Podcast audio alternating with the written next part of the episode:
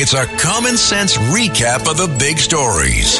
It's Cats and Cosby on 77 WABC. Let's go to Wall Street Journal editorial board member Kimberly Strassel. Kimberly, great to have you here on Cats and Cosby. First off, I got a lot, I have a lot of questions also on this federal judge decision today because that's a biggie too. Uh, but let's talk about the Hunter Biden. Where does it stand with this whole plea deal? Because I mean, Hunter Biden is everywhere. First, he goes to Camp David with his father. It looks like two weekends in a row. Then he's on the portico last night during the July 4th. Of course, they're investigating who left cocaine. I mean, it, it's a mess. Well, first of all, thank you for having me. It's a total delight to be here. Um, here's where we stand. Uh, you know, a couple weeks ago, we find out about this Hunter deal that has all now been cast into doubt. The way that deal came about, the handling of the entire investigation because of these two IRS whistleblowers, one whose name we know, Gary Shapley, the other who's remained anonymous. But they have leveled very serious charges backed up with real evidence that they provided emails and documents from the investigation that this was mishandled that there were preferences given to uh, and special perks given to Hunter Biden. And moreover, the most serious charge is that the prosecutor in this case, U.S. Attorney David Weiss, they claim was blocked, or at least he said he was blocked last year from pursuing these cases in jurisdictions where he could have brought felony charges because Biden appointees said no. Now he has until tomorrow, right, to hand over some documents to Jim Jordan's committee. Uh, it doesn't seem like he's going to meet that. He's already said he's not going to, which I think is really going to tee the DOJ up for some problems with this House Republican caucus because they're tired of messing around here. This entire thing has looked like an attempt to to hide the ball, to not be clear and concise about what was. A, we don't even know, by the way, what all was investigated. The IRS uh, individuals involved here. We're looking at his taxes, but we know that David Weiss was charged with looking at far wider remit in terms of Hunter claims of corruption, etc. What has happened to all that? That's a mystery. And everybody, we are talking to Wall Street Journal editorial board member, great writer there, Kimberly Strassel. Judge Weinberg, you got a question for her? Kim, I would not, as a, as a sitting judge, when I was on the bench, I would not take this plea deal. The U.S. District Court judge does not have to take this plea deal. There are a lot of unanswered questions that you've talked about and you've written about. And I think the right thing for him to do is to step back and see how the investigation goes by the House Republicans. What say you? Yeah, I mean, look, this is going to be put to the test at the end of July when she has the opportunity to review this. And I would certainly think that everything that has been put on the record.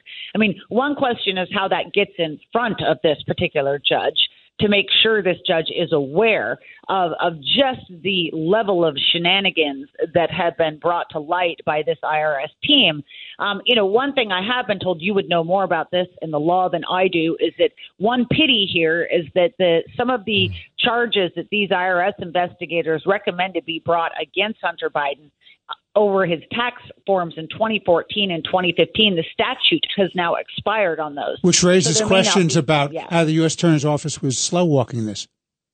Yes, absolutely. Absolutely. So I don't know if we ever get justice for that but there should certainly be a bigger look at those uh, tax years and other affairs of Hunter that still do exist before anyone just signs off on this deal. Absolutely. By the way, uh, before we let you go, Kim Strassel, I got to ask you about the big. This was wild. Um, basically, that the Biden administration likely violated First Amendment rights on political speech, blocking, by the way, stories about the Hunter Biden laptop and other stuff. Talk about how just how damning this is. I mean, it, they use the phrase, the judge used basically acted like an Orwellian ministry of truth. I mean, that's blistering.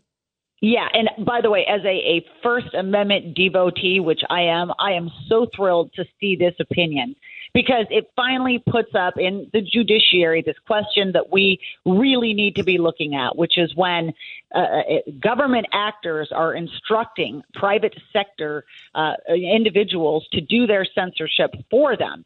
That does not fall under the rubric of, of free speech or public safety.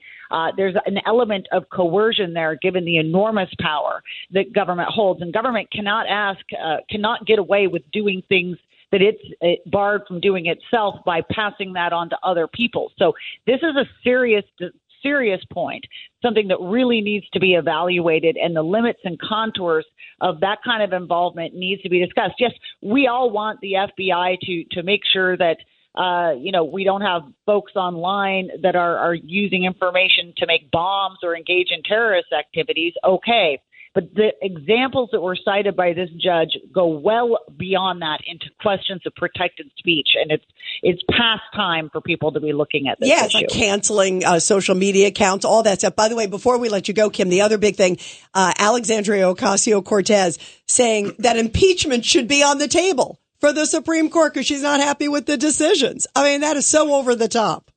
Well, this is in keeping with what we have seen from the progressive left for the last few years. And I certainly hope conservatives understand in this coming presidential election that this is one of the things that's at stake in terms of Senate control and presidential control. Because if Senate Democrats get enough votes to cancel that Senate filibuster, they will pack the court or change it in some way, shape, or form. Yeah, no very doubt about dangerous, it. Very dangerous to our country. Yeah. Uh, Kimberly Strassel, thank you. You are terrific. You got to come back on again Thank soon. you. We're all big fans of yours. Thank you so much. you. Thank you.